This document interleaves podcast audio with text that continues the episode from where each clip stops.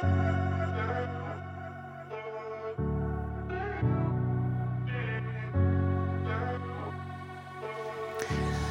cari amici, benvenuti, buongiorno, buon pomeriggio, buonasera, come diceva il caro Jim Carrey. Uh, io sono Giuseppe Roto e insieme a me c'è Entropina, la magica canina. Questo è A, il podcast che ormai lo sapete vi fa fare A, vi fa fare insomma il podcast che vi suscita un certo tipo di reazione, di solito una reazione epifanica, si spera, a volte però anche una uh, reazione collaterale di confusione, di questioning, per così dire, e, e, credo che sia utile, credo sia utile anche un po' di confusione, riuscire a rimanere nella confusione, nella, nella, nell'ambivalenza, nel paradosso, molto spesso è la risposta. Mm, detto questo, uh, oggi sono molto molto molto eccitato. In realtà uh, questo episodio mi frulla per la testa da almeno 4-5 giorni. Mm, già durante il viaggio di ritorno uh, qui dove mi trovo adesso, adesso ve lo racconto, c'era, c'era questa, diciamo, questo dialogo interiore rispetto a quello, all'argomento di cui parliamo oggi. Però prima di parlare dell'argomento eh, mi, come al solito, posiziono. Voi sapete che eh, a me piace molto posizionarmi dal punto di vista temporale e spaziale e adesso non sono più nella mia cara campagna, non sono più ad Alifa, non sono più nelle campagne abbandonate in cui mi avete trovato quando questo post- podcast è cominciato, adesso sono nelle montagne, nella terra di mezzo eh, di Roverito, in Trentino, Trentino Alto Adige, che però da quando vivo qua, cioè quasi ormai tre anni, ho scoperto che non deve chiamarsi Trentino Alto Adige, ma solo Trentino fate molta attenzione. E, ehm, e quindi sono qui a Rovereto nella mia casettina speciale, anche qui c'è, c'è un laboratorio, però eh, mentre il laboratorio giù in Campania, come voi sapete si chiama la stanza dello spirito e del tempo, il laboratorio qui a Rovereto si chiama Yoga Kitchen, è una cucina in cui eh, faccio lezioni di yoga, quindi è per questo che si chiama Yoga Kitchen. Eh, chi di voi mi segue su Insight Timer sa che in realtà Uh, lo scenario che si vede su Insight Timer uh, e il posto in cui faccio le lezioni è proprio questa cucina che io adoro. Quando sono arrivato qui in realtà um, non, non, riuscivo ad apprezzare al 100% questo posto. Da un lato mi era piaciuto particolarmente perché mi piacciono gli spazi ampi, quadrati, non arzigogolati per così dire. Uh, e, e, poi perché era molto spartano, una cucina metallica a gas, molto piccola, un, molto diciamo qua, quasi una non cucina, ecco. Mi era piaciuto, però quando sono arrivato qui nel novembre del 2021 pioveva, non c'era l'elettricità ed ero senza casa da un mese e mezzo uh, e vivevo in un hotel che è andato a fuoco il giorno dopo che io me ne sono andato, quindi spero di non essere stato la causa. No, non sono stato uh, la causa. Un grande saluto agli amici dell'hotel Sant'Ilario che mi hanno ospitato durante quel mese e mezzo del mio arrivo nel 2021, nel novembre, ottobre, settembre-ottobre del 2021. Quindi già passato un po' di tempo, adesso siamo nel 2023 e quando sono arrivato qui, insomma, era buio, non c'era il letto, uh, c'erano solo un po' di cose e mi ricordo che dormivo su un um, materasso gonfiabile che però uh, doveva avere un qualche buco e quindi durante la notte, nel corso della notte lentamente si sgonfiava. Questi erano i miei primi 4-5 giorni uh, senza luce pioggia e questo materasso che si sgonfiava, però era molto bello, mi piaceva in realtà. L'unica ragione per cui appena arrivato mi, um, diciamo, dovevo affezionarmi ancora chiaramente a questo luogo era proprio il fatto che ci arrivai in una giornata di pioggia buia eh, e che firmai il contratto al buio sull'unico mobiletto che c'era in questa casa. Quindi era un po' diciamo un momento, ok, sto eh, firmando un contratto al buio, non ci vedo, vedremo che cosa succederà della mia vita. Insomma, è stato un anno molto avventuroso a partire da quel momento, ma si è creata questa Yoga Kitchen in cui voi mi eh, vedete durante i miei corsi su Insight Timer e in cui adesso mi ascoltate anche su ha il podcast che ogni tanto vi racconta anche un po' di fatti miei privati che fanno sempre bene, no? A me piace sempre dire questa cosa che ho imparato mentre scrivevo la mia tesi magistrale e, ed è una cosa che, uh, che, mi ha veramente cambiato la vita, cioè che uh, molto spesso il particolare è il modo per accedere all'universale. A volte vogliamo capire l'universale, basta, e invece ci serve il particolare, ci serve anche l'individuale, forse ci serve persino l'intimo. non quello che indossiamo, ma l'intimo proprio del nostro animo, ecco. E ehm, a proposito di intimo e di uh, animo e di psiche, ritorniamo un po' oggi uh, a, ai temi che ci sono cari e che ci piacciono. Oggi è un episodio molto molto a, a cui tengo particolarmente, eh, è un episodio però, bisogna anche dirlo, che, che, apre un po' di quesiti come al solito e, e infatti ci tengo subito a fare questo disclaimer senza, eh, voglio essere chiaro, cioè que- questo è solo un podcast, ok? non è un presidio medico-chirurgico e eh, questo episodio non potrà essere esaustivo e anzi sarà generico e pop, io oserei dire, e sarà pop. Può essere, secondo me, però un piacevole modo di avvicinarsi a questo tema, un tema importante eh, che ci aiuta anche un po' a, eh, a, ragionare su qualcosa di importante, cioè sul lavoro, sulle parti. Infatti oggi di che cosa parliamo?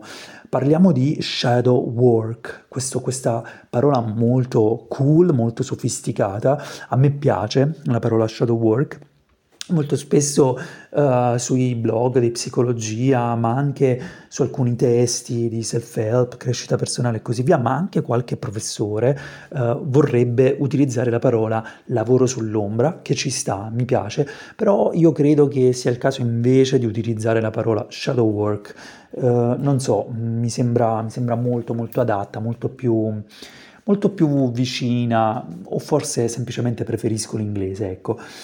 Quindi si parla oggi di che cosa? Si parla di ombra, si parla di ombra, il lato scuro, il male. No, attenzione, non è soltanto il lato scuro, non è soltanto il male, eh, l'ombra in realtà è ogni aspetto represso, dimenticato, abbandonato, censurato della nostra psiche, della nostra psiche. Quindi il lato ombra non è soltanto il famoso uh, gemello cattivo di Bart, non è soltanto uh, la forza del male, il lato oscuro, ma è anche tutto ciò che in un certo senso uh, finisce nell'ombra, quindi finisce dimenticato o viene, viene un po', diciamo, messo sotto al tappeto. Ecco, questo potrebbe essere un ottimo modo di pensare al nostro lato ombra. L'ombra è un concetto che arriva dalla psicologia junghiana che oggi assume tanti significati diversi perché comunque la psicologia si è uh, evoluta in tante modalità diverse e molto spesso adesso sotto questo termine di ombra un termine ombrello, finiscono tante, tante altre definizioni. In particolare io credo che eh, il concetto di ombra si stia allargando da quando il lavoro sulle parti eh, è diventato molto più pop, molto più conosciuto, è successo soprattutto con l'IFS, no? con l'Internal Family System, ehm, e, e quindi si è allargato e, quindi molto spesso questo, questo termine ombra viene applicato a tutte le parti esiliate presenti dentro di noi. Ci può stare, però ricordiamoci che uh, il, il, termine più generico, anche per non creare troppa confusione, il termine più generico indica appunto quella parte di noi che viene dimenticata, che viene, che viene in un certo senso messa sotto al tappeto. E, io dico una cosa, dico che se c'è un lavoro che in questo momento è importante fare per tutti quanti noi, è proprio il lavoro sull'ombra, è proprio questo shadow work. Dico che è importante perché ehm, mi sembra di, di, percepire che gli ultimi due o tre anni siano stati un periodo particolarmente tumultuoso a livello emotivo e, e probabilmente questi due anni ci hanno anche, eh, hanno anche riattivato alcune, eh, alcuni micro traumi, alcune parti di noi che eh, si, sono, si, sono, nascoste per l'appunto. E, ehm, e quindi io credo che lo shadow work sia importantissimo.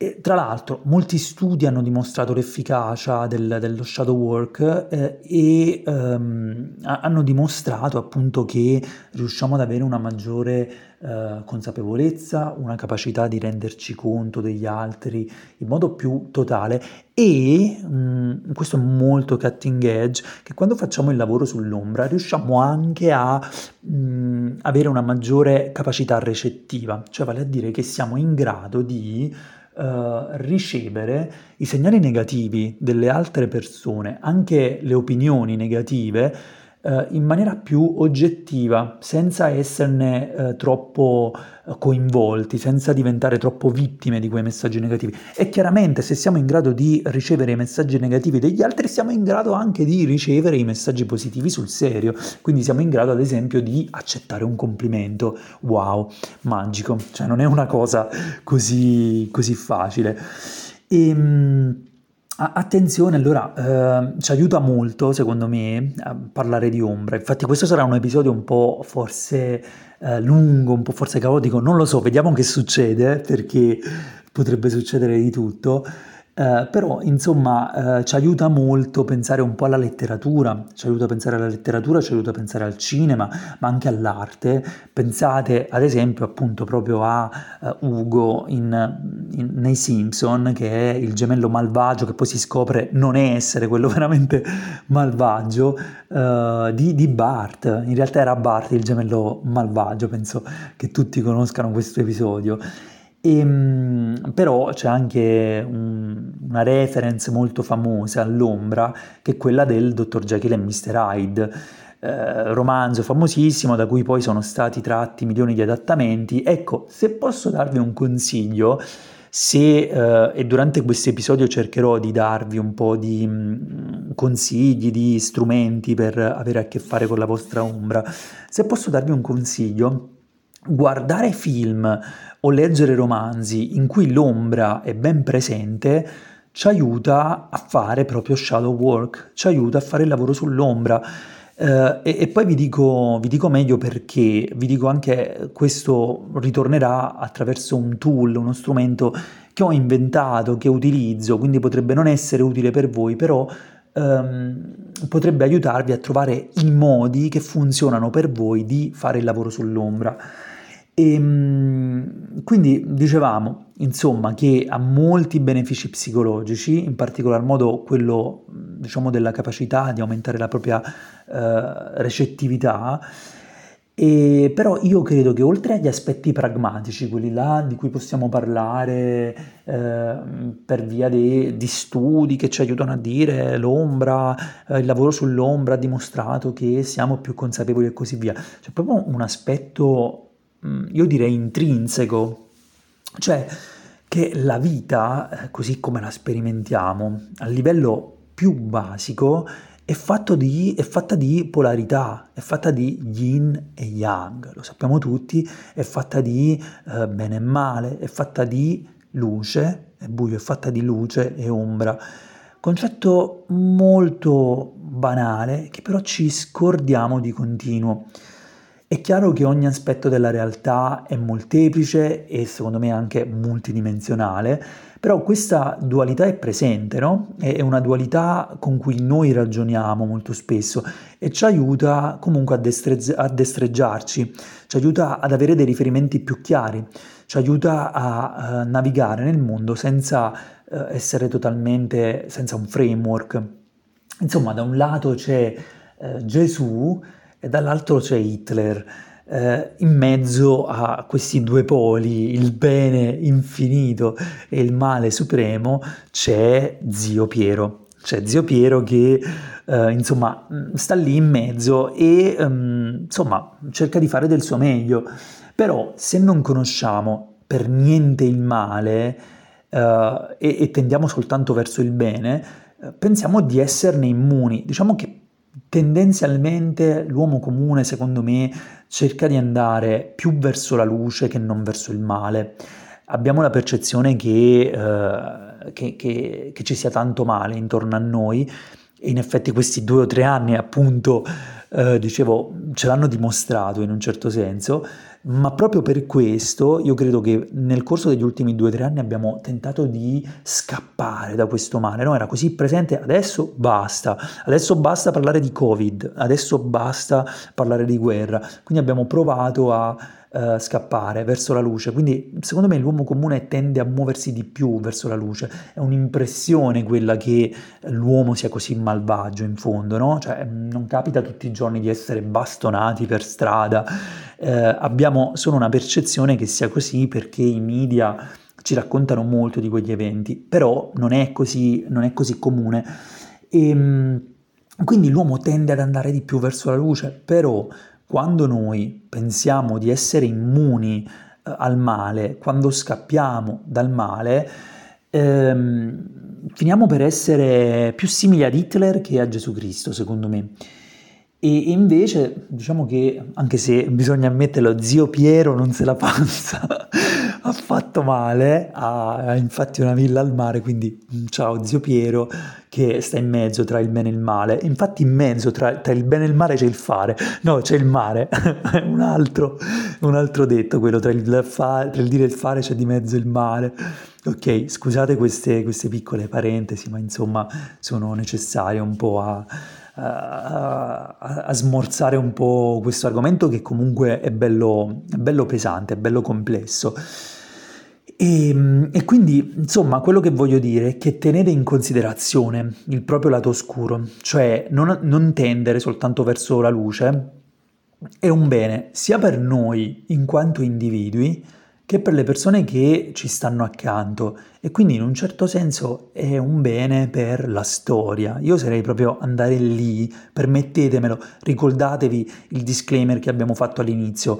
Uh, questo è un podcast, è pop uh, e quindi ogni tanto facciamo delle semplificazioni, però direi che è bene anche per la storia e io credo che nei periodi storici in cui la paura ha preso il sopravvento dal punto di vista collettivo, proprio come è successo in questi due o tre anni, la tendenza generale appunto è quella di scappare dall'ombra veloce, via, cioè uscire fuori dallo stato di emergenza molto presto e andare verso la luce, andare verso il bene, andare verso un momento in cui finalmente siamo di nuovo privi di sofferenza. Però ricordiamoci che insomma la sofferenza è inerente a questo viaggio, che la sicurezza che noi cerchiamo è comunque sempre un'illusione e il fatto di cercare sicurezza molto spesso ci causa proprio una resistenza nei confronti della vita che invece è fondamentalmente insicurezza allo stato puro.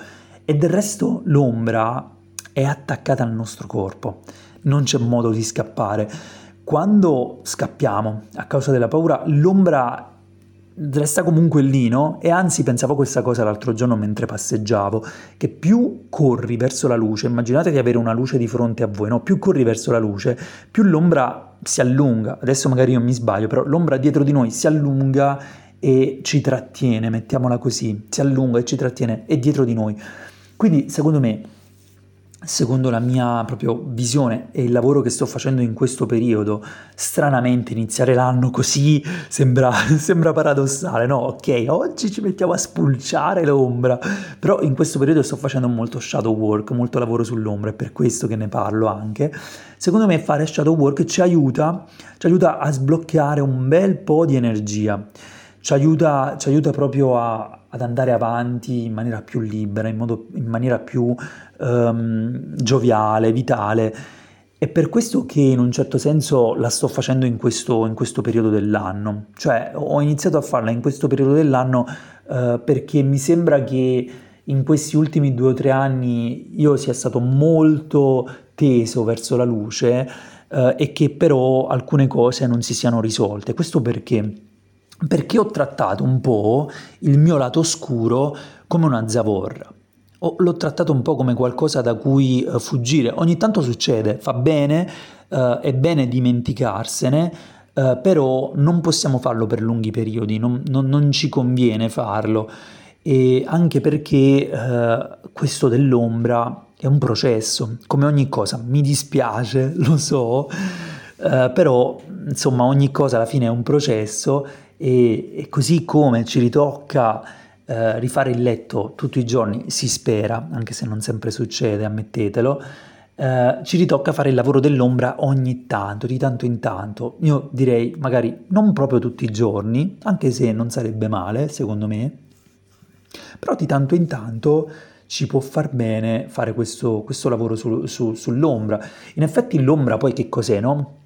Noi vogliamo vederla come questo lato molto negativo, la immaginiamo appunto come, come Mr. Hyde, eh, la immaginiamo come, come un mostro, eh, come, come il mostro sotto al letto, però in realtà la nostra ombra è anche il nostro adolescente interiore a volte, è il lato giovane, ribelle, è quel lato di quando usciamo a fare pipì in giardino o è il lato in, da studente universitario che ehm, faceva pipì per strada di notte e a volte magari impazziva per carità e spaccava quella bottiglia di, di birra o di vino e magari guardava il cielo e le stelle, di notte guardava l'alba dopo aver passato una notte in giro. Insomma, l'ombra non deve per forza sghignazzare. Certo, a volte fa del male alla società, mm, a volte, a volte fa del male eh, da, da, degli aspetti che vengono considerati più ordinati,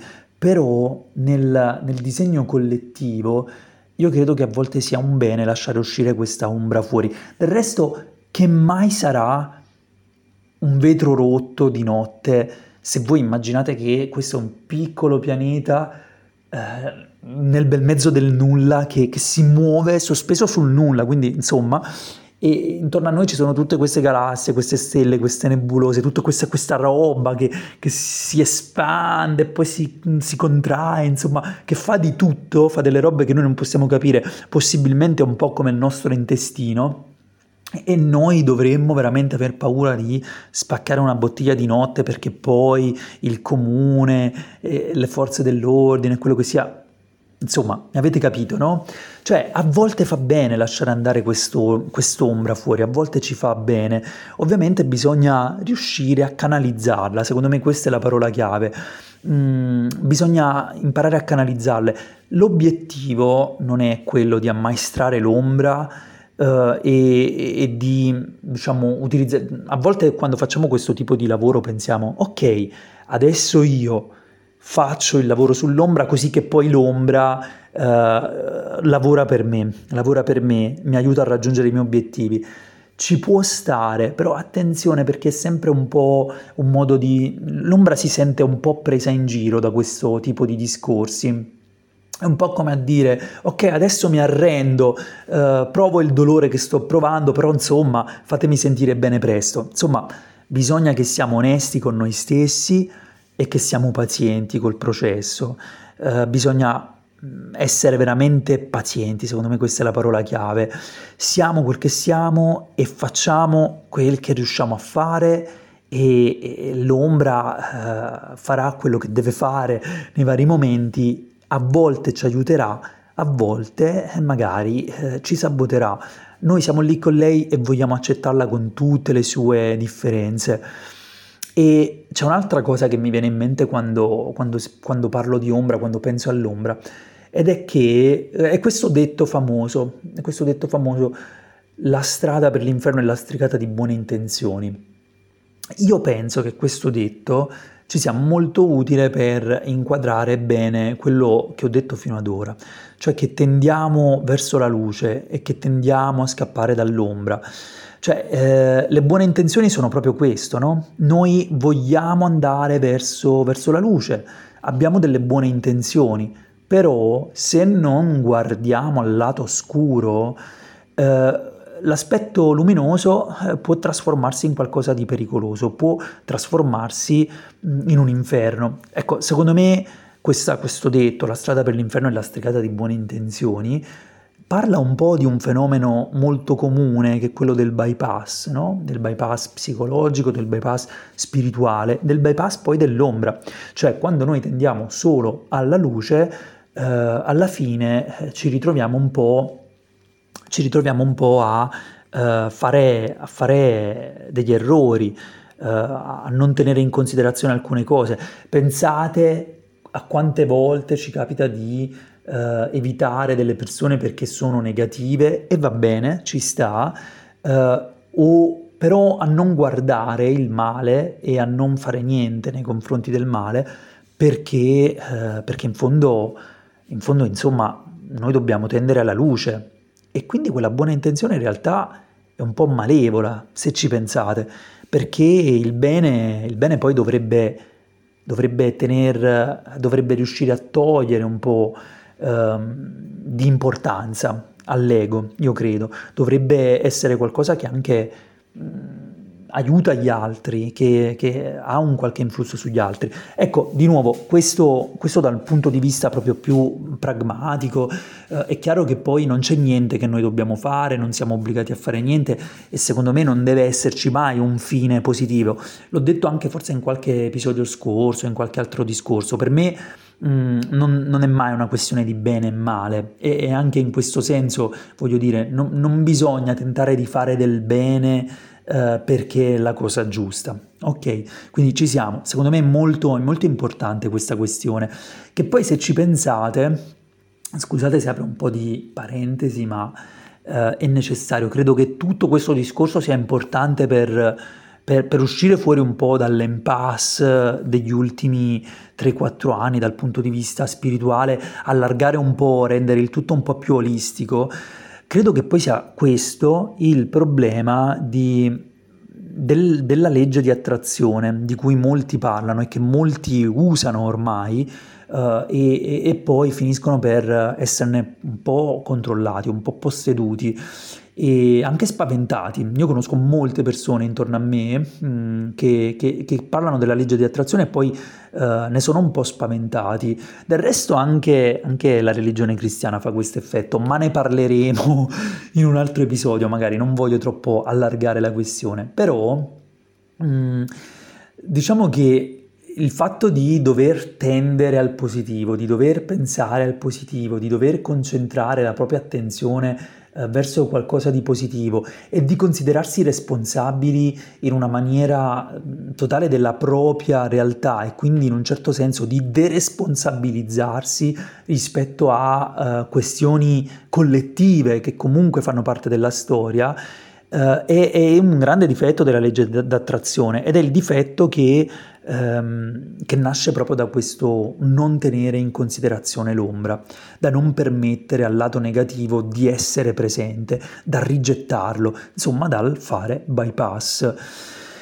E, e sì, ok, quindi abbiamo parlato tanto di ombra, di shadow work, abbiamo fatto un po' di queste, di queste parallele, di queste tangenti, non di queste parallele. Abbiamo preso un po' di tangenti. Spero che, uh, che fino a qui uh, vi, sia, vi, sia, utile.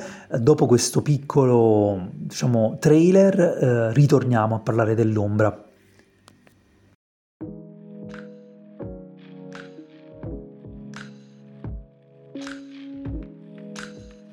Ehi, ciao, scusa per questa interruzione ti sta piacendo ah, il podcast che ti fa fare ah allora se puoi se ti va mi faresti un grandissimo favore mettendo una recensione anche di 0 stelle su Apple Podcast è una cosa utile, mi aiuterebbe a far crescere il podcast e soprattutto mi aiuterebbe ad avere un parere reale sulla qualità di questo podcast. Grazie.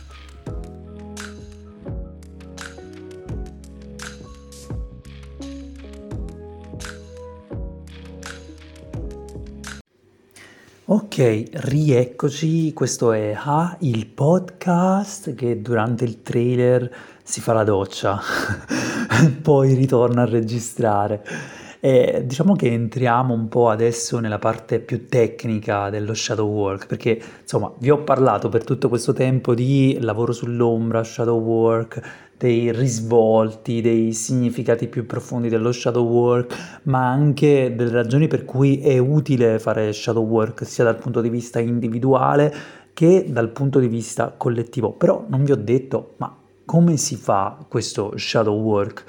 Beh, innanzitutto io inizierei col dire una cosa molto importante, è che non c'è un modo preciso di fare shadow work. In generale io credo che quando si tratta di psiche, ma in generale quando si tratta di vita eh, non c'è un modo giusto di fare le cose e che ognuno debba trovare la maniera migliore. Ovviamente vi ricordo il disclaimer che ho fatto all'inizio, cioè questo non è un presidio medico chirurgico, aiutatemi a dirlo in questa maniera, vi prego.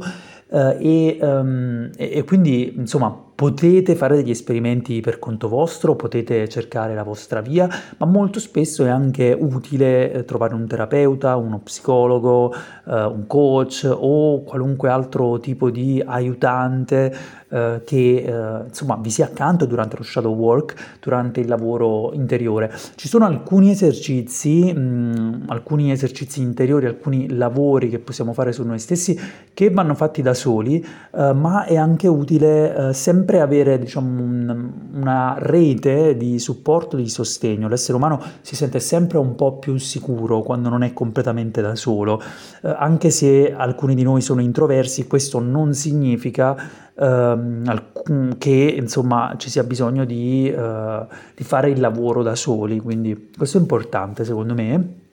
E, però insomma c'è una maniera un po' più uh, superficiale, uh, elementare, attraverso cui fare lo shadow work, ci arriviamo in una maniera un po' forse um, larga, ci arriviamo attraverso un po' di giri, un po' di parentesi, però voi sapete che per me è molto importante esplorare anche insieme a voi un po' le tematiche di cui vi parlo, perché c'è una dimensione, appunto come dicevamo, di esplorazione personale, poi c'è una dimensione di uh, connessione più ampia e durante quell'esplorazione più, più ampia, più collettiva, eh, si scoprono altre cose, quindi è sempre importante tenere un po' il canale anche aperto. Um, se me lo permettete, almeno per questo episodio, episodio o perlomeno uh, durante il podcast diverse volte, uh, se me lo permettete mi piacerebbe trattare la mente in modo un po' meccanicistico. Lo facciamo soltanto per una questione di praticità, cioè vale a dire che se ci pensate anche la fisica classica tratta la realtà in maniera un po' meccanicistica eh, e, e, funziona, funziona, anche se poi sappiamo che eh, c'è un, un, livello microscopico e macroscopico eh, per, per, cui fisica, le regole della fisica classica non funzionano. Anche qui sto semplificando, però capitemi che a volte è comunque utile trattare la mente in modo meccanicistico, anche se è chiaro che mai come nel caso della psiche eh, si, si, possa parlare eh, in termini meccanicistici. La mente è misteriosa almeno quanto la realtà, mi viene da dire, però ci serve un framework, perciò permettetevi di immaginare questo shadow work come un'attività che si possa fare in maniera sistematica, in maniera quindi eh, meccanica e lo possiamo paragonare un po' al lavoro che facciamo nelle nostre case. A me in particolare piace immaginare al lavoro che faccio quando eh, vado nella mia casa eh, di famiglia, insomma, nella casa in cui ero fino a qualche, a qualche giorno fa. In effetti casa mia, giù in Campania, è molto grande, una di quelle case che si chiamano masserie o massarie in, in dialetto campano, cioè è una casa molto stratificata, Uh, è una casa in cui ci sono state tante vite, tanto vissuto, tanti, tante diverse fasi soprattutto della mia vita, quanto della vita dei miei genitori, dei miei fratelli, zii, nipoti, e ci sono state tanti, tante situazioni. Insomma, è un nodo, è un nodo tra diversi momenti della vita, un nodo anche tra diverse vite, non solo quelle che hanno vissuto nella casa, ma anche quelle che hanno interagito con quella casa eh, e quella casa può essere considerata un po' come una mente. Mettiamola così. Io adesso sono in vita da 33 anni praticamente e eh, vi assicuro che ci sono alcune zone della casa che eh, sono andate incontro o a una sorta di abbandono o una sorta di redefin- ridefinizione. e uh, per esempio, non so, mansarda, uh, sgabuzzino, uh, il famoso capannone, come lo chiamiamo noi, il capannone, e insomma anche alcune aree della casa proprio che per un periodo sono state utilizzate in un modo, poi in un altro e così via. A me piace molto notare questo fenomeno che secondo me è lo stesso che notiamo nelle, nelle città del mondo. Potremmo dire che è semplicemente il cambiamento, ma a me sembra più una rimodulazione del reale, cioè io me lo immagino un po' come qualcosa che sta vibrando, magari qualcosa che ha sostanzialmente la stessa forma, ma che vibra e si modifica, i suoi contorni si modificano e poi cambia come una configurazione interiore. Mi piace immaginarlo così.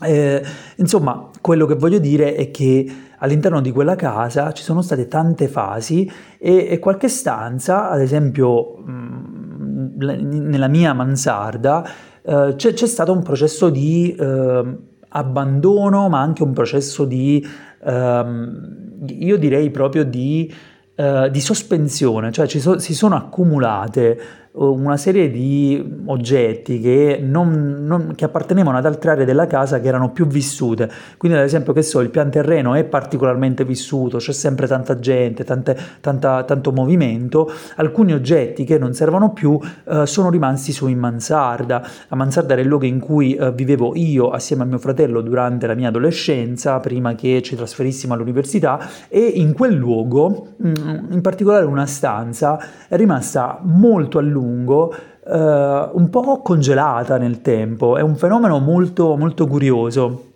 E mentre la stanza che io chiamo la stanza dello spirito e del tempo è quella che eh, mi ha accompagnato durante gli anni universitari ed è diventata il mio laboratorio, come vi dicevo. In ogni caso, quando io torno a casa dei miei, siccome vivo gran parte dell'anno fuori, quando torno a casa dei miei io eh, ridò un po' di luce ad alcune stanze, ad alcune aree. Mi piace proprio farlo, a volte ciondolo per casa e magari apro le persiane, faccio arieggiare, eh, mi metto a fare un po' d'ordine, addirittura riprendo alcuni oggetti eh, e eh, gli ridò un altro senso, oppure mi riapproprio, che so io, di un cappello ritrovato che apparteneva ad una epoca molto lontana. La cosa bella è che siccome appunto alcuni oggetti si accumulano, c- certe cose che stanno lì riemergono quasi per caso, ad ondate, un po' come capita anche ai ricordi della nostra mente, no? E le cose che riemergono molto spesso assumono un, un nuovo significato, cioè io le guardo sotto una nuova luce. Gli oggetti abbandonati possono essere riconsiderati. Eh, è un fenomeno, anche questo, mm, permettetemelo, misterioso. Cioè, ad esempio, prendiamo un oggetto molto antico, eh, ci accorgiamo che è sopravvissuto al tempo, magari è rimasto nascosto per un sacco di tempo, oppure è stato riposto in maniera ordinata, dimenticato, forse persino rotto, eppure ancora lì. Cioè, noi nel frattempo abbiamo fatto un miliardo di cose, ci siamo laureati due, tre volte, ci siamo lasciati quattro, cinque volte, eh, non so, abbiamo iniziato un corso di tango, ad esempio, e c'è ancora quell'oggetto lì, magari eh, è rotto, ma c'è ancora, oppure è addirittura totalmente intatto, solo molto polveroso. E la cosa ancora più misteriosa, secondo me, è che ogni volta che guardiamo quell'oggetto, è appunto un po' diverso, un po' perché siamo noi ad avere gli occhi diversi, ma se vogliamo essere un po' crazy, secondo me possiamo divertirci e possiamo anche immaginare che mm, ci sono dei momenti nella nostra vita in cui shiftiamo su altre linee temporali. E quindi quell'oggetto sì è ancora lì, ma siccome siamo su una linea temporale, un, uno spazio potremmo dire quasi parallelo, quell'oggetto è diverso in questo momento è come ancora con un certo tipo di energia, però è stato letteralmente svuotato dell'energia che aveva nel momento in cui voi eravate una versione minuscola di ciò che invece siete adesso, probabilmente una versione completamente diversa. Non so se avete capito che voglio dire, divertiamoci un po', no? Cioè nel senso, non dovete per forza prendere sul serio questa questione, però mh, mm, se ci pensate è possibile, cioè voi non siete più il bambino che voleva Emilio Robot a ogni costo. Eppure vi assicuro che Emilio Robot è ancora lì col suo vassoietto e voi avete la barba e certe mattine, mm, non so, magari vi preoccupate di come arriverete a fine mese. Help! Insomma, Quello che può succedere invece è che voi rispolverate miglio e lo mettete accanto alla vostra scrivania nel vostro laboratorio e voilà, cioè è cambiato qualcosa. All'improvviso Emilio è lì col suo vassoietto e magari eh, è accanto a voi, all'improvviso dà un'altra luce, dà un altro, un altro mh, mm, colore alla stanza, all'improvviso sul vassoietto di Emilio Robot compaiono eh, i vostri, non so, le vostre penne che invece appoggereste per terra, qualche volta magari vi sedete a terra così e siete pensosi, all'improvviso vi girate e c'è Emilio Robot e interrompe un pattern Insomma, come vedete, un oggetto dimenticato Uh, è, è, riapparso, mm, true story forse molto probabilmente, è riapparso e appunto a volte facendo questo lavoro, io lo faccio spessissimo ma in maniera molto mm, random direi, è quasi, è quasi un parte di me, uh, quando, quando faccio questo lavoro si ridispongono gli spazi, si pensa all'ambiente in modo creativo e qualcosa avviene in quell'area della casa, entra luce, entra area, eh, aria, ehm, l'aspetto si rinnova, si trovano oggetti utili, alcuni magari eh, li si vende, altri li si getta e si rifà sempre questo processo e di tanto in tanto appunto si deve rifare. In una sola parola, secondo me, si può dire eh, libertà, cioè si libera energia, si libera energia in quello spazio della casa. Adesso io utilizzo questo termine liberare energia, lo sentirete spesso nel corso di questo podcast, credo che sia più utile ai nostri fini parlare di liberare energia piuttosto che di guarigione, perché è un termine che ci triggera molto e un termine che secondo me deve essere messo nel giusto contesto. Quindi quando io parlo di liberare energia, parlo di qualcosa di molto specifico. Vediamo se, um, insomma, se, se può esservi utile. E ehm, appunto, eh, a volte tra l'altro mi piacerebbe dire, quando facciamo questo lavoro di pulizia in casa, ehm, questo genere di operazioni, a volte quello che succede è che si libera anche energia mentale. In effetti si fa pulizia in casa molto spesso perché mm, anche per svuotare la mente e quando lo si fa in effetti si svuota effettivamente la mente, cioè utilizziamo questi termini non a caso evidentemente a volte anche quando prendete un oggetto, no? si, mm, si, ha una sorta di flashback, un piccolo ricordo, si, si, rivive un mini ricordo e si libera energia perché quella memoria passa attraverso di noi e magari si libera un samskara, permettetemi di dirlo uh, così.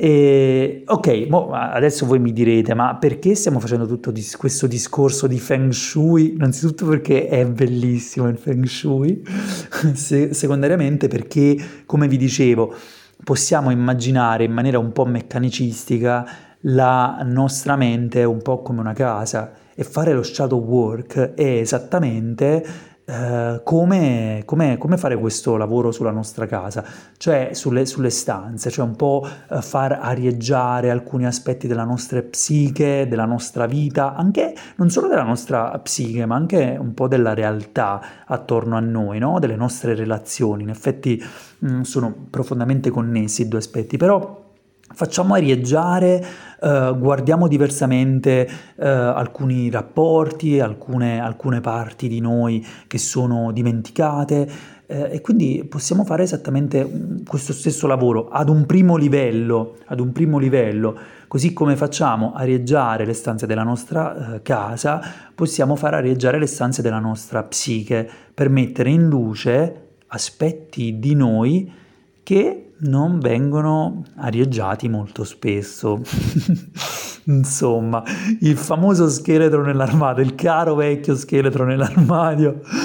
E, insomma, per esempio, no, un esempio, qual è l'ultima volta che voi avete detto ad un vostro collega per favore stamattina stammi veramente lontano, non ce l'ho con te, ma oggi non sopporto nessuno e ho bisogno dei miei spazi.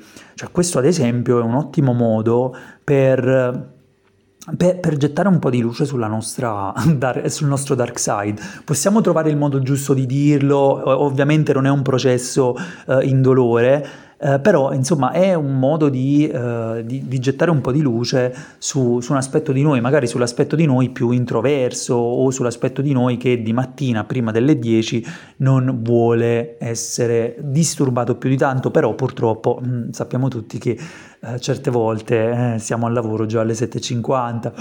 E, ehm, insomma, quindi quello che facciamo è gettiamo luce, luce, secondo me questa parola è chiave, sulle parti di noi che tendiamo a reprimere e, altra cosa importantissima nel corso dello shadow work, ci riappropriamo delle nostre proiezioni. Delle nostre proiezioni. Questo è un altro termine che forse conoscete, è un termine molto diffuso proprio grazie a, alla psicologia pop, chiamiamola così, psicologia pop o anche a quel fenomeno che si chiama insta-therapy, cioè al fatto che molti uh, psicologi, coach, ma anche semplicemente uh, appassionati uh, attraverso Instagram mettono lì così una definizione molto veloce e anche un po' cool proiezione, il termine proiezione è apparso tantissimo, nel 2017-2018 io mi ricordo vedevo questo termine ovunque su Instagram e io ho una mia libera definizione di proiezione, mm, ripeto, di nuovo questo è solo un podcast,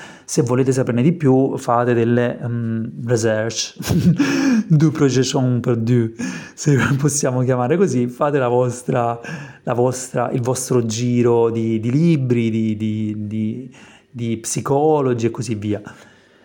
Secondo me, proiettare, proprio per riagganciarci anche un po' a quello che abbiamo già detto in precedenza, significa eh, un po' deresponsabilizzarsi rispetto ad un proprio aspetto. Cioè, proiettiamo su altre persone lati di noi che non ci piacciono o di cui non siamo soddisfatti, lati che non sopportiamo.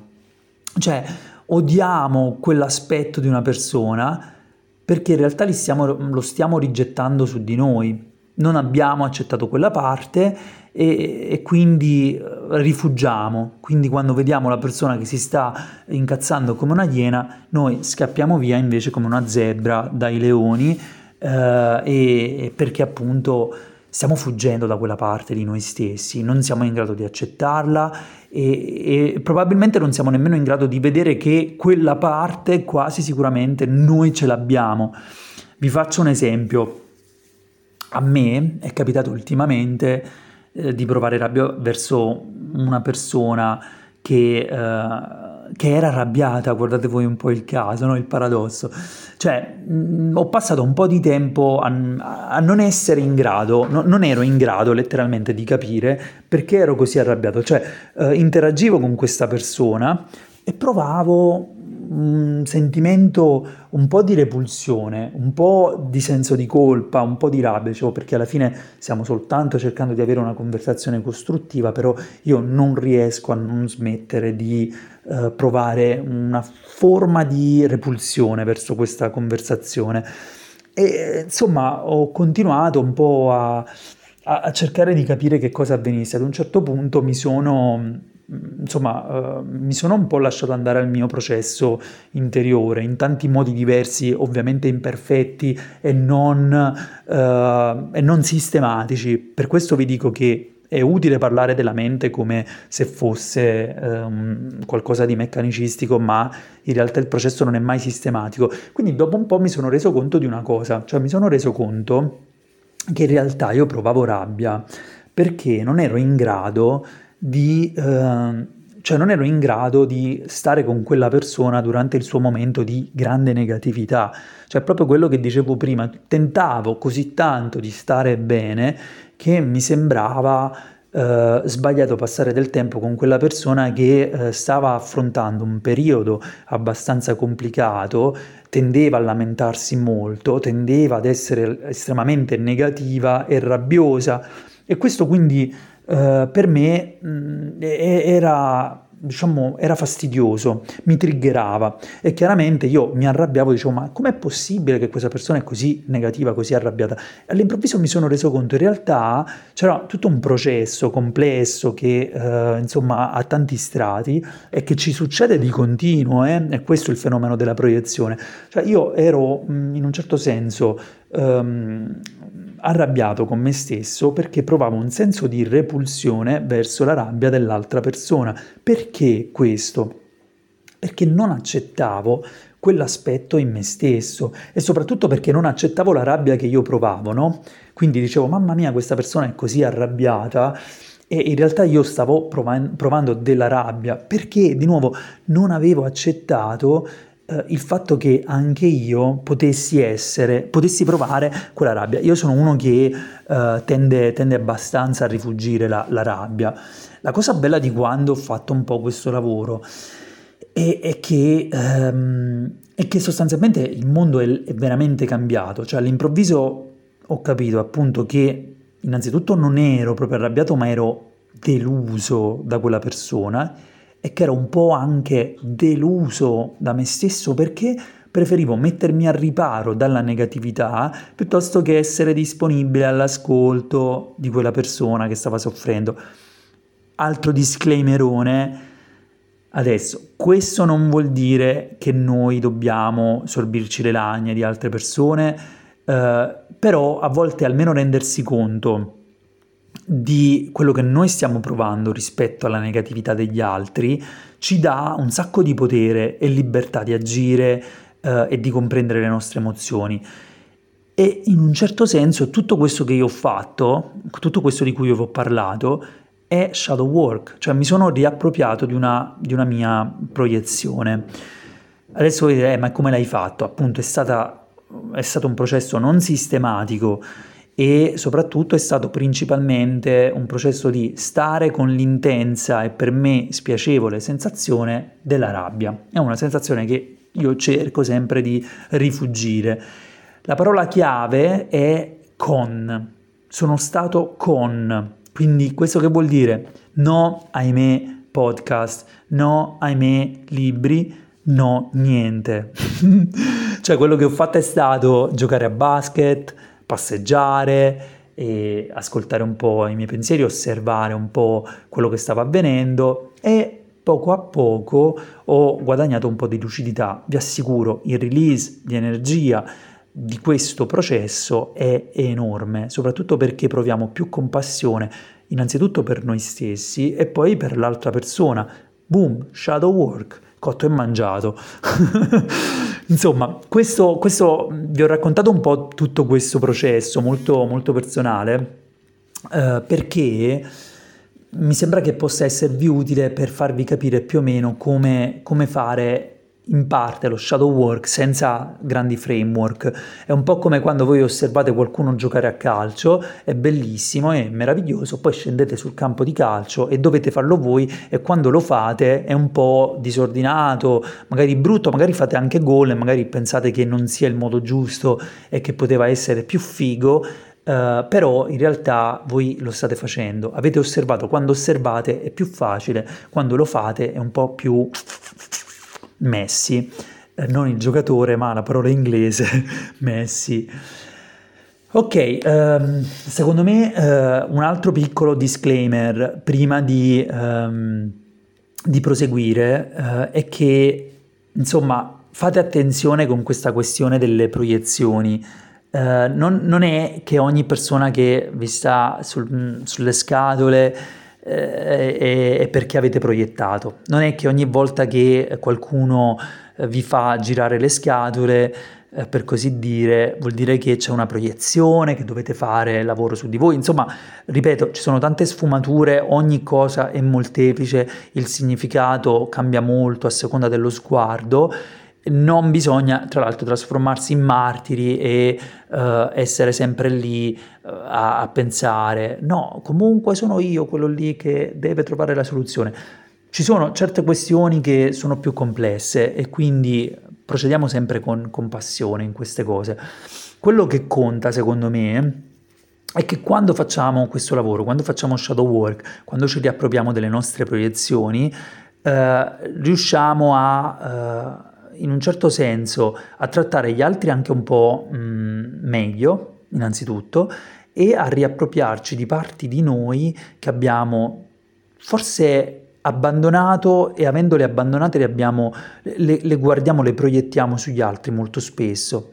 e poi riusciamo ad accettare, a capire di più eh, i sentimenti che non ci piacciono, mm, per esempio rabbia, invidia, gelosia, pigrizia, tutti questi sentimenti, emozioni, stati d'animo, chiamiamoli così, che, ehm, che, se non ci piacciono appunto tendiamo a, a rigettare e, eh, e, quindi non possiamo capire tutto quello che, da cui fuggiamo, eh, non, non, lo capiamo, non, non, gli rivolgiamo lo sguardo e non possiamo capirlo.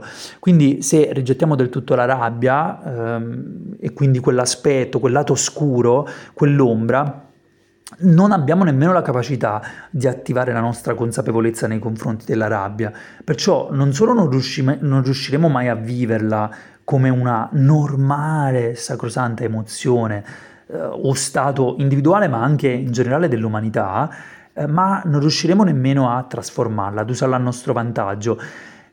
La rabbia, secondo me, è ok, me lo voglio dire anche a me stesso, va bene arrabbiarsi, e, ehm, e, secondo me, e questo si riaggancia un po' all'inizio dell'episodio, fare il lavoro dal punto di vista individuale, cioè capire che la rabbia fa parte dell'essere umano, ci aiuta anche livello, dal punto di vista collettivo. E quindi ogni individuo si riappropria di emozioni abbandonate e piano piano la collettività le riporta a galla di più e quindi si riesce, che so io, a vedere una persona arrabbiarsi in tv e a non pensare, oh mio Dio, ma com'è sconveniente questa cosa, no? Insomma, succede spesso e, e, in tante epoche storiche diverse ci sono stati aspetti che sono finiti nel sottobosco e, mh, mm, e poi diciamo il mainstream li fa, uh, li fa riemergere, spesso anche il movimento della storia storia dal punto di vista umanistico, potremmo dire, è soprattutto questo, no? quasi di far riemergere, e, e ad onda proprio, far riemergere un aspetto che invece in un periodo storico passato è finito un po' nel sottobosco farlo ritornare a galla, magari approfondiremo questo, questa parte e insomma, secondo me, eh, emozioni o stati che sono state esiliate dal collettivo sono, eh, sono è, è, vitale il processo di riappropriarsene. Quindi, ehm, appunto, c'è sempre questa sensazione di lavati i panni sporchi a casa tua, c'è ancora questa, questa sensazione, no? Lavati i panni sporchi a casa tua, uh, viviti questa emozione per conto tuo, a casa tua, noi non ne vogliamo sapere un cazzo e insomma a volte invece c'è proprio bisogno di, uh, di viverle anche, anche esteriormente. Per esempio, non so se avete notato, e questa è una mia opinione personale che sicuramente andrà incontro a delle ridefinizioni, però non so se avete notato come sono state svergognate in questi due anni tutte quelle persone che hanno provato a dare un'opinione diversa sulla guerra eh, in Ucraina. Cioè, eh, svergognamento veloce e oppure avete notato come sono stati messi al muro nell'angolo tutti quelli che avevano paura di vaccinarsi? Cioè io utilizzo questa espressione, quelli che avevano paura di vaccinarsi. Non mi piace chiamarli Novax, sono, mm, è un termine che li ha veramente uh, catalogati, messi al muro e così via. Mm, insomma, li hanno chiamati Novax, so, sono tremendi i giornalisti in questo senso, devo dirlo. Ecco, secondo me, cari giornalisti, voi potreste fare un po' di shadow work, potreste un po'... So, so che voi siete lì e dovete sfornare articoli tutti i giorni e quindi è legittimo che voi commettiate degli errori, però forse adesso è arrivato il momento di fare un po' di shadow work su tutto il gran casino che avete fatto in questi due anni. Mm, e, e ovviamente se si va ancora più indietro nella storia, penso che sappiamo benissimo cosa è successo ogni volta che l'uomo si è messo in testa di fare le cose bene ad ogni costo o di ottenere il bene totale assoluto o di ottenere ancora peggio il bene totale assoluto di una certa cerchia di persone. Ai ai ai ai ai. Lì c'è tanto shadow work da fare. Insomma, uh, qui sto allargando un po', uh, però io credo che se riusciamo ad appropriarci di un nostro stato emotivo, a farlo, un, di uno stato emotivo che abbiamo magari rigettato e lo facciamo nostro, ce ne assumiamo la responsabilità, allora diventeremo capaci di usare quell'energia a nostro favore e o anche o a favore della collettività.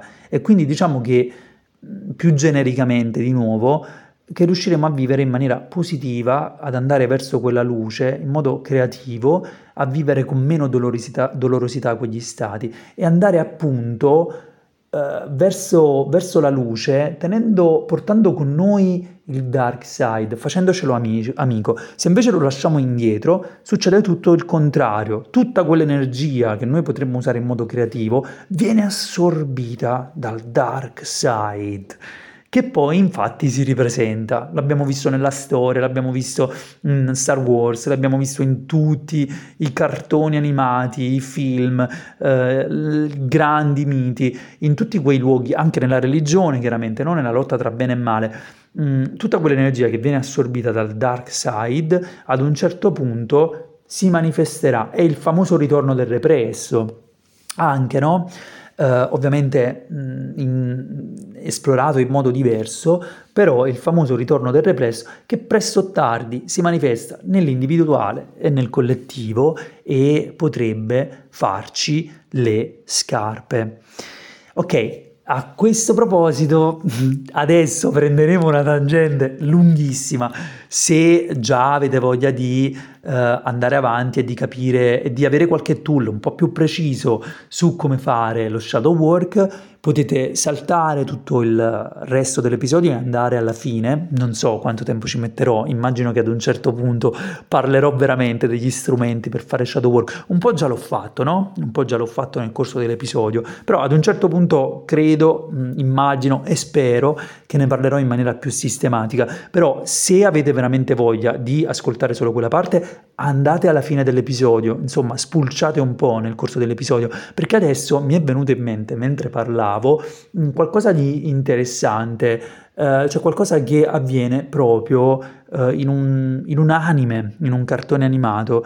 Uh, che, che, io amo personalmente e vorrei parlarvene. Si tratta di Full Metal Alchemist Brotherhood. Appunto, come vi ho detto, è una mega tangente, però è una mega tangente che ci permette sul serio di capire ancora meglio l'anima, eh, il, il, dark side in un modo più eh, profondo, in un modo più eh, proprio in pratica. Secondo me è questo il vero luogo in cui possiamo imparare come, come, come, dire, come fare il lavoro sull'anima. Sapete perché dico questo? Secondo me gli anime, eh, anche alcuni romanzi e anche alcuni uh, film blockbuster in particolar modo ci aiutano e chiaramente anche letteratura più uh, profonda, più complessa, però appunto è più complessa. Invece negli anime uh, l'anime riesce a creare qualcosa di molto più Uh, semplice da concetti complessi e molto spesso si notano proprio degli archetipi, si notano proprio uh, archetipi, il viaggio dell'eroe è molto più chiaro e quindi ci aiuta tutto, anche i film dei supereroi per l'appunto, come abbiamo detto la scorsa volta con Spider-Man. Mm, ci aiutano a capire di più uh, queste, queste tematiche e secondo me Full Metal Alchemist Brotherhood, adesso sembra assurdo perché Full Metal Alchemist Brotherhood è più famoso per uh, per, per, la questione dello scambio equivalente. Però uh, in Full Metal Alchemist il concetto del, dell'aspetto scuro, del, del dark side, è molto molto importante.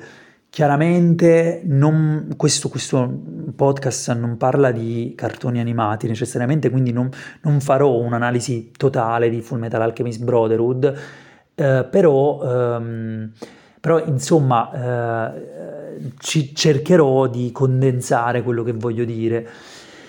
E, um, attenzione, sto parlando di Brotherhood, quindi non l'anime classico, quello che è uscito nel 2003, sto parlando di Brotherhood che è uh, il rifacimento di Full Metal Alchemist, il manga, è più fedele al manga.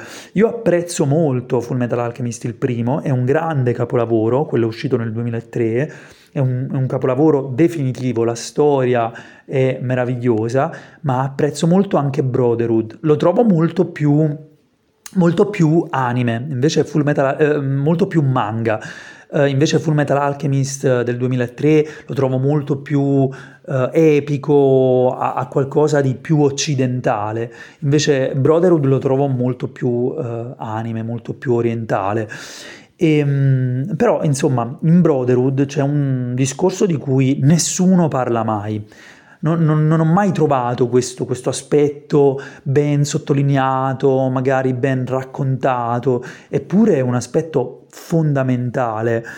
Mm, insomma, verso, verso, la fine di Fullmetal Alchemist Brotherhood c'è un discorso importante tra verità che mettiamola così è una pallina bianca alla fine del, del, dell'anime, e, e padre che invece alla fine dell'anime è una pallina nera. Adesso ci arriviamo meglio.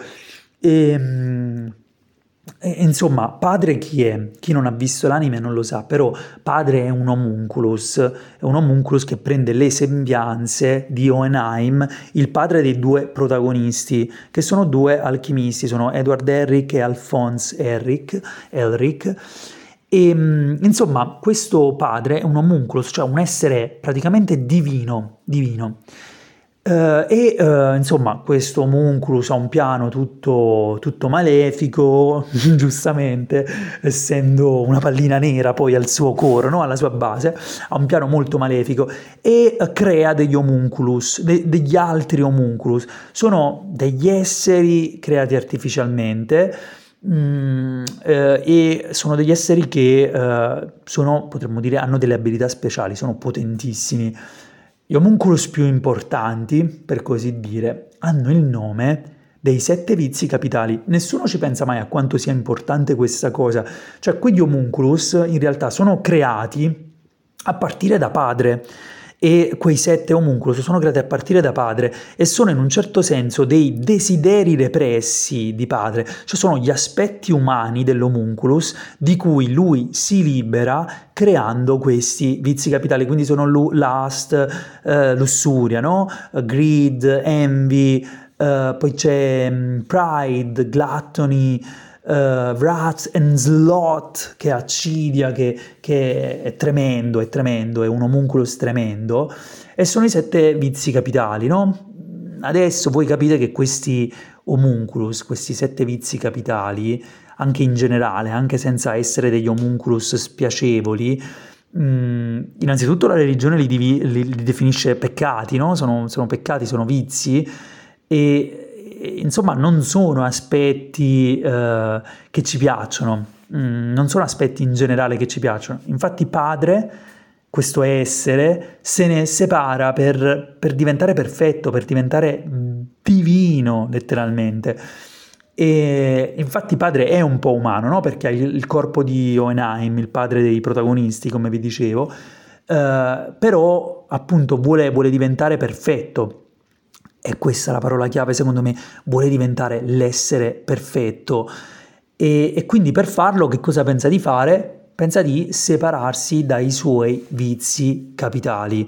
E quindi possiamo dire una cosa secondo me in questo senso, cioè che lui non li ha incarnati, cioè non, ha, non ha accettato il suo corpo umano, ne abbiamo già parlato anche di questo, no? Non ha incarnato i sette vizi capitali e paradossalmente saranno proprio i sette vizi capitali a, a, a fregarlo, sarà, sarà, proprio il fatto di essersi separato da loro a decretarne la sua fine. E, e vediamo perché, cioè io lo so che non tutti la vedono in questa maniera. Ovviamente quando si descrive il finale di, uh, di Brotherhood si dice che Edward uccide, uh, uccide padre, uccide l'homunculus. In realtà, ehm, insomma, durante lo scontro finale, Edward e Alphonse eh, fanno a botte, un, una battaglia tremenda, eh, Alphonse addirittura è costretto, è costretto a sacrificarsi, eh, fa, fa, fa, di tutto per ridare il braccio mancante ad, ad Edward, eh, che, che, è appunto l'alchimista d'acciaio, no? Chi conosce il manga, l'anime, lo sa, Edward ha un braccio d'acciaio. Ehm, che ha dovuto sacrificare. Eh, insomma, ha un braccio d'acciaio al posto del braccio normale che ha dovuto sacrificare. E, um, Insomma, eh, la lotta è tremenda, in effetti Edward sta riuscendo a, ad un certo punto, dopo il sacrificio di Alphonse, a sconfiggere, a sconfiggere padre, però eh, quello che succede è che padre vuole utilizzare Greed, uno dei sette vizi capitali, un homunculus, che si è unito con un altro personaggio, eh, per, per prendere il sopravvento. Però Greed figlio, potremmo dire, di padre, eh, figlio dell'homunculus, eh, figlio abbandonato perché se ne è separato, però Grid in realtà si è alleato con, con i suoi nemici e si è alleato con i buoni. Quindi Grid si lascia assorbire da padre e lo carbonizza dall'interno.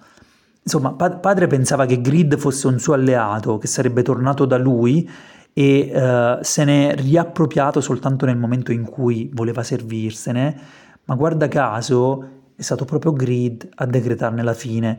Grid lo carbonizza e, uh, e padre lo uccide. No? Pro- poco prima di, di, di morire, uh, Grid carbonizza padre. E, e, però ormai padre ha il corpo mezzo carbonizzato e quindi per Edward Herrick è facilissimo uccidere padre. E mentre Grid sta morendo, padre gli chiede una cosa del tipo perché ti sei rivoltato contro di me? Perché eh, insomma stai facendo questo? E Grid dice considerala una, una ribellione adolescenziale, un qualcosa del genere, insomma, considerala come, come eh, un momento, un ritardo nella mia ribellione adolescenziale. Mentre Grid sta morendo, parte il flashback in cui ci viene ricordato il momento uh, in cui Ed e company hanno accolto Grid. È un momento super emotivo in cui appunto uh, sentiamo Edward dire a Grid uh, se non sai dove andare puoi unirti a noi. Secondo me questa frase è meravigliosa. Quando la si vede, ecco, io già sento i goccioloni un po' uh, raggomitolarsi agli angoli dei miei occhi. C'è quella parte in cui quella frase importantissima in cui Ed dice se non sai dove andare puoi unirti a noi. Grid mentre sta morendo ricorda tutto questo, ricorda cioè di quando era stato esiliato, scacciato, abbandonato da padre e si accorge che in realtà ciò che voleva, ciò che desiderava, ciò che aveva sempre voluto era solo essere accettato. E, e infatti ci lascia con, con queste parole bellissime, dice adesso basta, non mi serve niente più, addio amici della mia anima. Cioè Grid, Grid dice addio amici della mia anima. E, e secondo me un'altra cosa importantissima da dire è che è importante che padre venga sconfitto proprio a causa grazie all'aiuto di Grid. Mm, cioè, Grid fondamentalmente è, è il desiderio, no? è un desiderio infinito, è un desiderio forte, uh, e, e, voglia, e voglia allo stato puro, a volte si finisce anche in quel senso lì, no? è l'avarizia. Um, e l'avarizia è un desiderio molto spesso connesso anche un po' a, alla rabbia. E padre ci dice alla fine che voleva soltanto conoscere quando viene sconfitto, si ritrova faccia a faccia con verità. E padre ci dice che voleva soltanto conoscere questo mondo, che voleva essere libero nella vastità dell'universo. Va bene, è arrivato il momento dell'attesissima pubblicità. Vi ricordo che potete seguirmi su Insight Timer e fare yoga e meditare assieme a me. Di tanto in tanto troverete anche lezioni open-ended molto interessanti. Vi aspetto su Insight Timer o sul mio sito personale a www.theananas.online www.theananas.online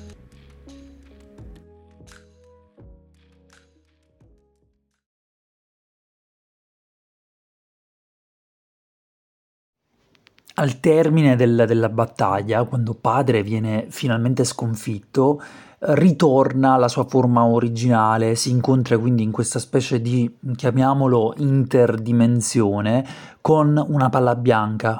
Questa palla bianca è verità, no? Già l'abbiamo conosciuta, chi ha visto il manga, chi, chi ha visto l'anime, chi ha letto il manga l'ha conosciuta. Uh, è verità, si chiama verità. In realtà poi in questo momento dice a padre che, uh, che si chiama mondo, oppure universo, oppure fondatore, oppure verità, oppure tutte queste cose assieme o nessuna di queste cose insieme. E verità fa una domanda molto, molto precisa, non a caso a padre, gli dice ti aspettavi che separandoti dai sette desideri avresti potuto superare gli esseri umani? E, è una domanda eh, ovviamente retorica e, padre però ormai diventato infantile in questa fase, è quasi, è quasi un bambino che, che sta facendo i capricci, le risponde io volevo diventare l'essere perfetto, volevo conoscere tutto, non capisci che io volevo essere perfetto? E verità dice qualcosa di fondamentale, secondo me, per capire tutto questo discorso che stiamo facendo sull'ombra, questo discorso che stiamo facendo sugli aspetti esiliati, su, sulle parti di noi che cerchiamo di rigettare. Dice che l'uomo, grazie alle sue imperfezioni, grazie ai suoi vizi, riesce a rimanere umile Edward Herrick, l'uomo, il figlio, raggiunge la vera dimensione divina perché ha vissuto il suo viaggio da uomo, ha conosciuto il suo lato peggiore, ha conosciuto anche le sue tentazioni, ha conosciuto anche le tentazioni dell'essere totalmente divino grazie uh, all'alchimia. ed è anche mezzo meccanico perché abbiamo detto che ha quel braccio d'acciaio, alla gamba anche d'acciaio, però trova il modo di essere umano, tant'è che sacrifica la sua divinità, la sua, mm, diciamo, il suo potere, la sua alchimia per salvare il fratello. E insomma eh, è, fondamentale questa, mm, questa, questa cosa perché, eh, perché la, mm, la pallina nera, perché padre, cercando di diventare perfetto, di diventare l'essere perfetto, di conoscere tutto, si scorda che eh, diventando arroganti si finisce poi per eh, divenire sostanzialmente dei bambini, si finisce per perdere completamente di vista qual è la cosa importante del viaggio, qual è l'aspetto importante, che non è conoscere tutto, ma è per l'appunto il viaggio stesso.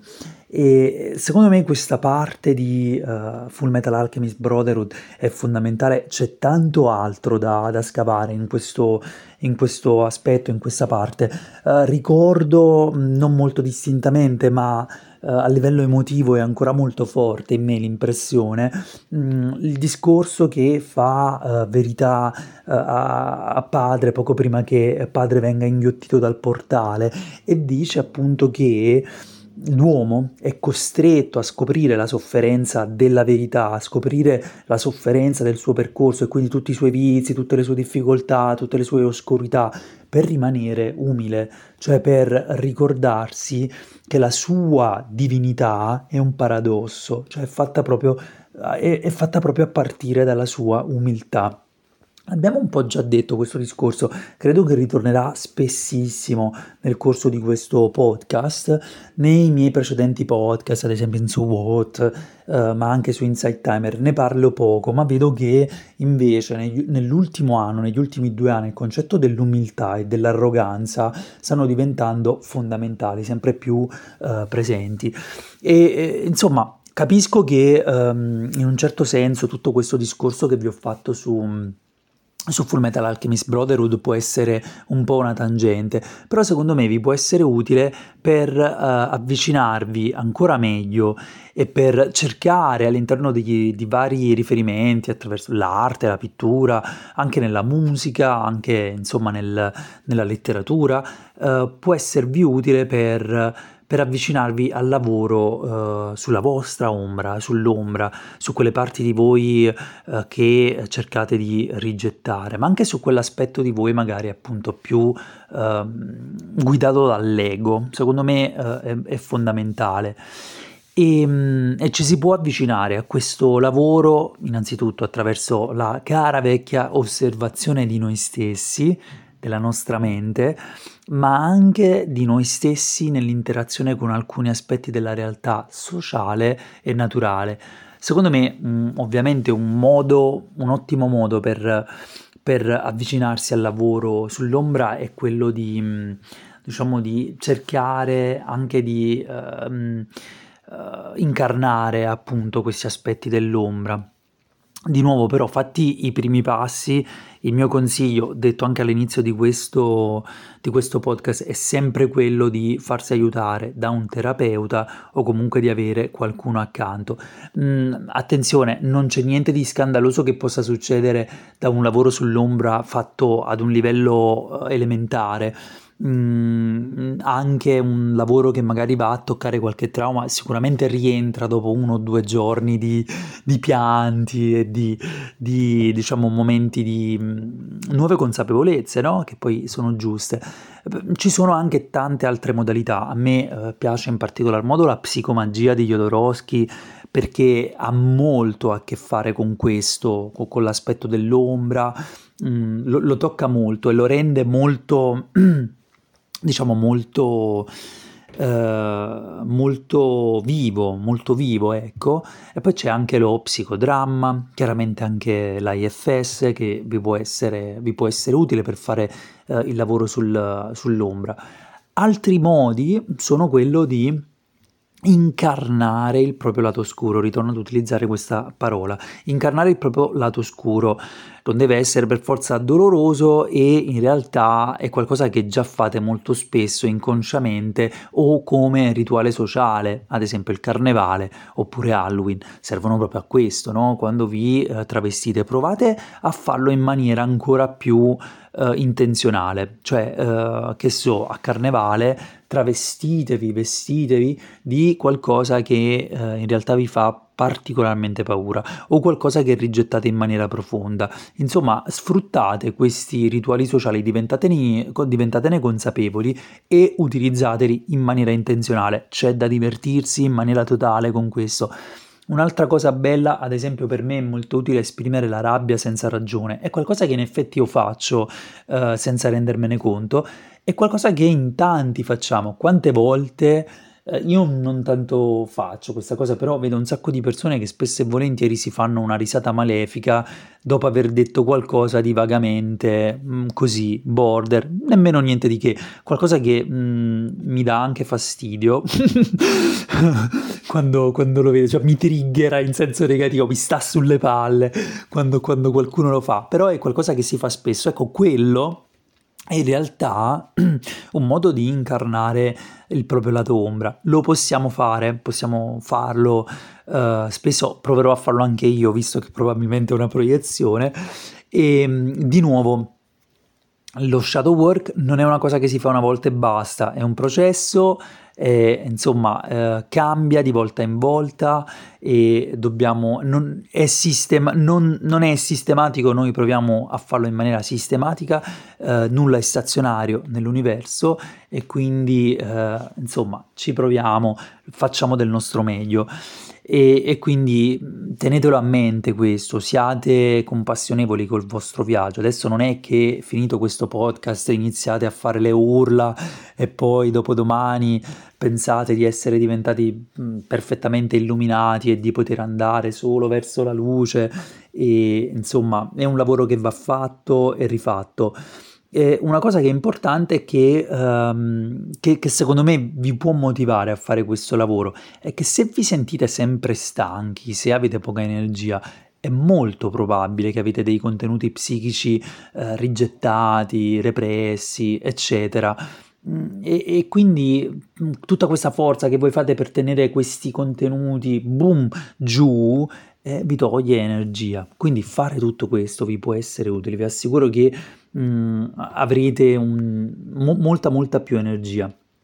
Mm, allora vorrei proseguire, vorrei andare avanti su questo, eh, lasciarvi un compito per casa perché ce n'è bisogno, ehm, però, però ecco, prima, prima, di lasciarvi col compito per casa voglio, voglio entrare ancora più in profondità, tanto ormai mh, abbiamo già sforato tantissimo e, e voglio, mh, voglio dirvi un po' come, eh, come, come possa... Già vi ho fatto un piccolo esempio, però come in effetti potrete sentire eh, proprio su di voi eh, la carica de- di un effetto della shadow work o su- sulle parti.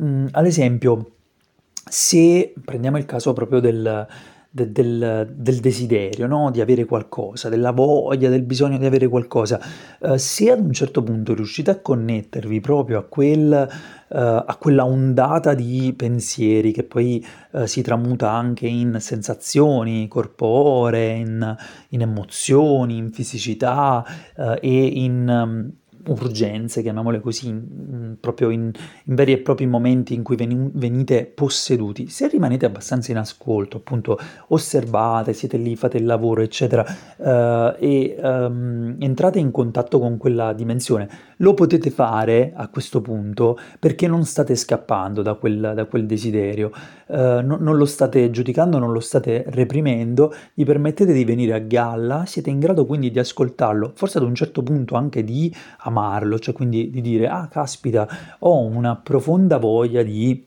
caffè, mettiamola così, anche se mh, questo forse è un esempio un po' um, non così utile perché col caffè c'è sempre anche una questione chimica, tutto sommato, però uh, insomma uh, utilizziamo questo esempio qui, riuscite a, a, a capirlo, riuscite ad ascoltarlo e ad un certo punto riuscite anche a Mm, a farci amicizia. Quindi in un certo senso succede proprio quello che è successo uh, a Grid in Full Metal Alchemist Brotherhood, cioè Grid diventa vostro alleato, viene, viene, viene, viene con voi, voi lo ascoltate, siete lì magari a fare una passeggiata uh, e, um, e, durante quella passeggiata uh, iniziate a sentire questo, questo Grid, no?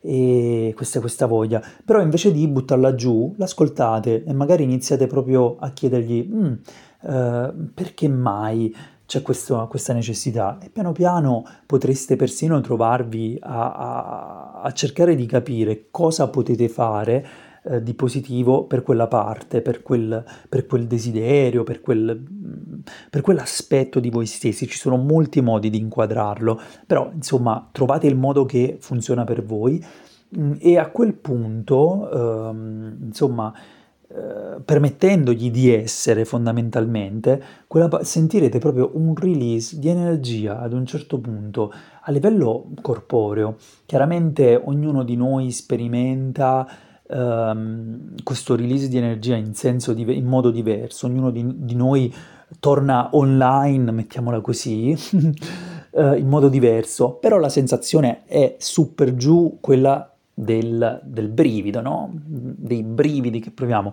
un brivido mh, mm, sulla pelle, una sorta di pelle d'oca, eh, oppure ad esempio un'eccitazione, una voglia, insomma quell'energia dark, mettiamola così, che sarebbe dark, e che se viene repressa eh, finisce appunto giù nel subconscio e poi ritorna eh, con tutte insomma i crismi del caso e vi fa le scarpe, quell'energia invece viene a voi, viene, diventa una vostra alleata, proprio come nel caso di Grid, e si trasforma e potete utilizzarla in maniera totalmente diversa. Vi assicuro, questo è un po' spartano il modo in cui ve lo sto raccontando, però vi può essere utile per capire veramente come fare mm, lo shadow work su di voi, eh, è, è, uno dei modi.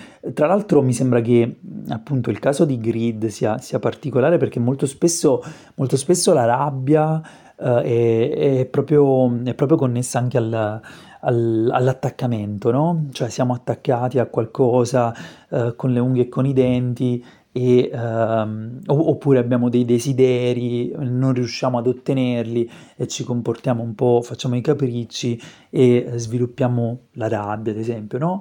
Uh, e, e per l'appunto, se almeno siamo in grado di comprendere, di, di vivere quel, um, quel, cioè di ascoltare quel desiderio, ad un certo punto ci rendiamo conto che in effetti è proprio come diceva Grid in Full Metal Alchemist Brotherhood, fondamentalmente io volevo soltanto essere accolto, fondamentalmente io cercavo soltanto degli amici e quindi diventa una parte di noi che diventa nostra amica. Wow, cioè è magia allo stato puro, ve lo assicuro.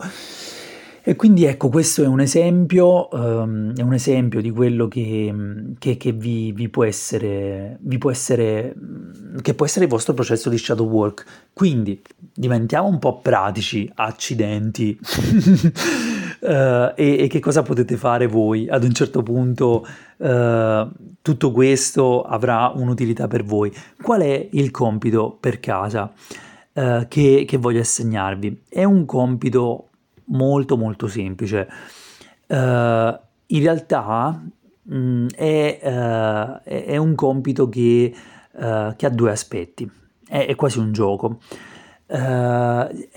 uno di questi aspetti è un aspetto che mi sono inventato io, quindi forse per voi potrebbe non funzionare. Cercate qualcosa di simile. Si chiama Osserva la tua ombra. E mm, appunto in questo periodo sto facendo tanto shadow work e quindi quando passeggio cerco di fare attenzione alla mia ombra, cioè proprio la osservo, la guardo e ricordo a me stesso che è misteriosa. Certo, è vero che è un fenomeno fisico, ma è un fenomeno fisico molto misterioso se lo si osserva con la non mente. Quando la guardate senza pensieri, se riuscite un attimo a scollarvi dai pensieri, vi rendete conto che è qualcosa di strano. Anzi, molto spesso noi l'ombra non la osserviamo nemmeno, non la guardiamo nemmeno, ce ne scordiamo proprio letteralmente. Andiamo in giro con questa cosa incollata ai piedi, ci segue, si allunga, ci guarda, eppure noi ce ne scordiamo ogni aspetto della realtà, l'abbiamo detto all'inizio di questo lunghissimo podcast, ha un suo lato ombra. Nel frattempo, mentre registravo questo podcast, mi è persino arrivato un pacco. Grazie a Dio esistono i trailer e gli spezzoni pubblicitari.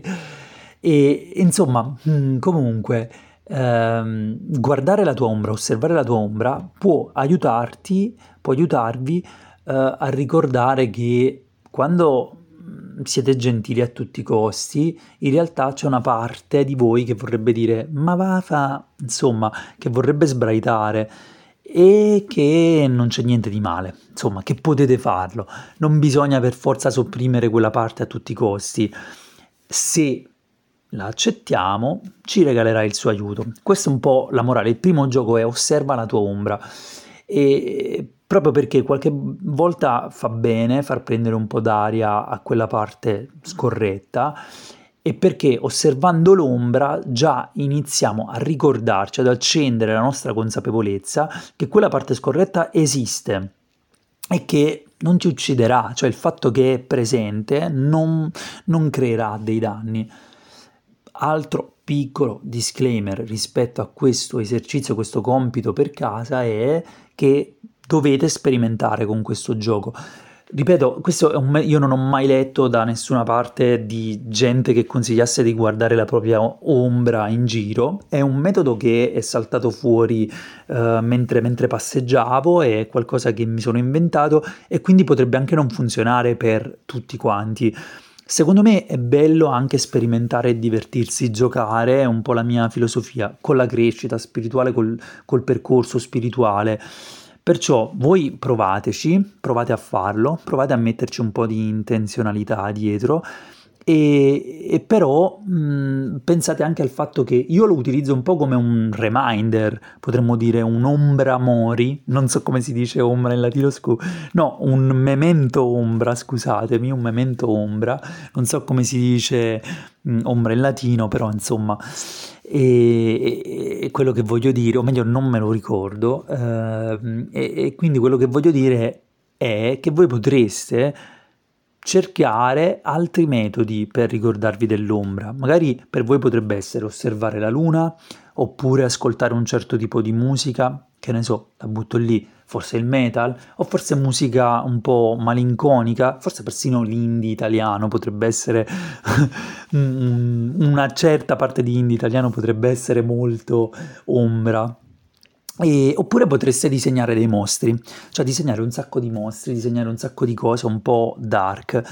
Uh, insomma, mh, mm, potrebbe essere molto molto utile questo eserci- esercizio per voi. L'ultimo, e poi vi saluto, e questo è quello, il mio, mio metodo preferito, il mio gioco preferito.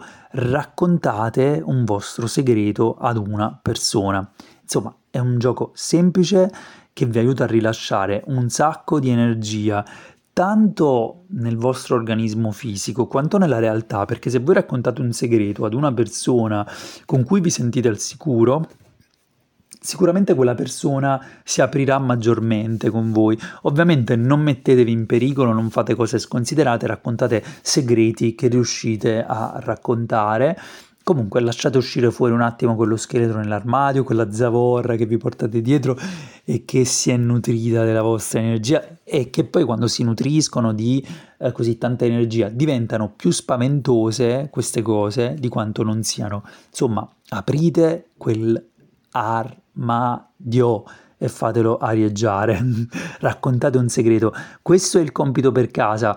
E insomma c'è tanto altro che potreste, che potreste fare come lavoro sull'ombra. Io credo che già ascoltare questo episodio un po' imperfetto, un po' lungo, pieno di, ehm, di io direi, traverse, eh, pieno di tangenti, parallele parentesi e così via, eh, può essere un modo per eh, richiamare la vostra attenzione al fatto che nella vostra vita c'è anche un lato ombra. Sono molto contento di essere riuscito a portare a casa questo, questo episodio perché volevo cominciare questo viaggio togliendomi i sassolini dalle scarpe, togliendomi uh, un po' di, di zavorre e lasciando un po' arieggiare e aprire il mio armadio, la mia ombra uh, e ricordando al, a me stesso che posso e anzi devo uh, far venire insieme a me, insieme a noi, la mia ombra in questo viaggio assieme qui su A, il podcast che evidentemente parla anche di ombra. La smetterò prima o poi di fare tutto questo, ve lo, perme- ve lo prometto, smetterò di uh, utilizzare ogni A per uh, sponsorizzare il, il, podcast. E c'è tanto altro quindi di, di cui parlare sull'ombra. Se vi va sapete dove trovarmi e uh, potete commentare, potete, potete, magari anche raccontarmi un vostro segreto, potrete scrivermelo per email, uh, sul mio sito o nei commenti, ovunque. Sapete dove trovarmi su theananas.online, the sarebbe appunto the ananas.online e potete trovarmi anche su Insight Timer. Se vi va, lasciate una recensione su, su Apple Podcast, è veramente utile e aiutate questo podcast a continuare a crescere. Date un po' di luce anche a questo podcast un po' ombroso.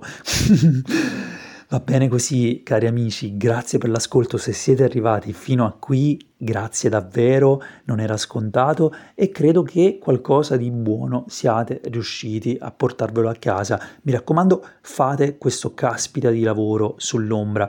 Io sono Giuseppe Doto e insieme a me c'è Entropina, la magica canina, ombrosa anche lei a volte.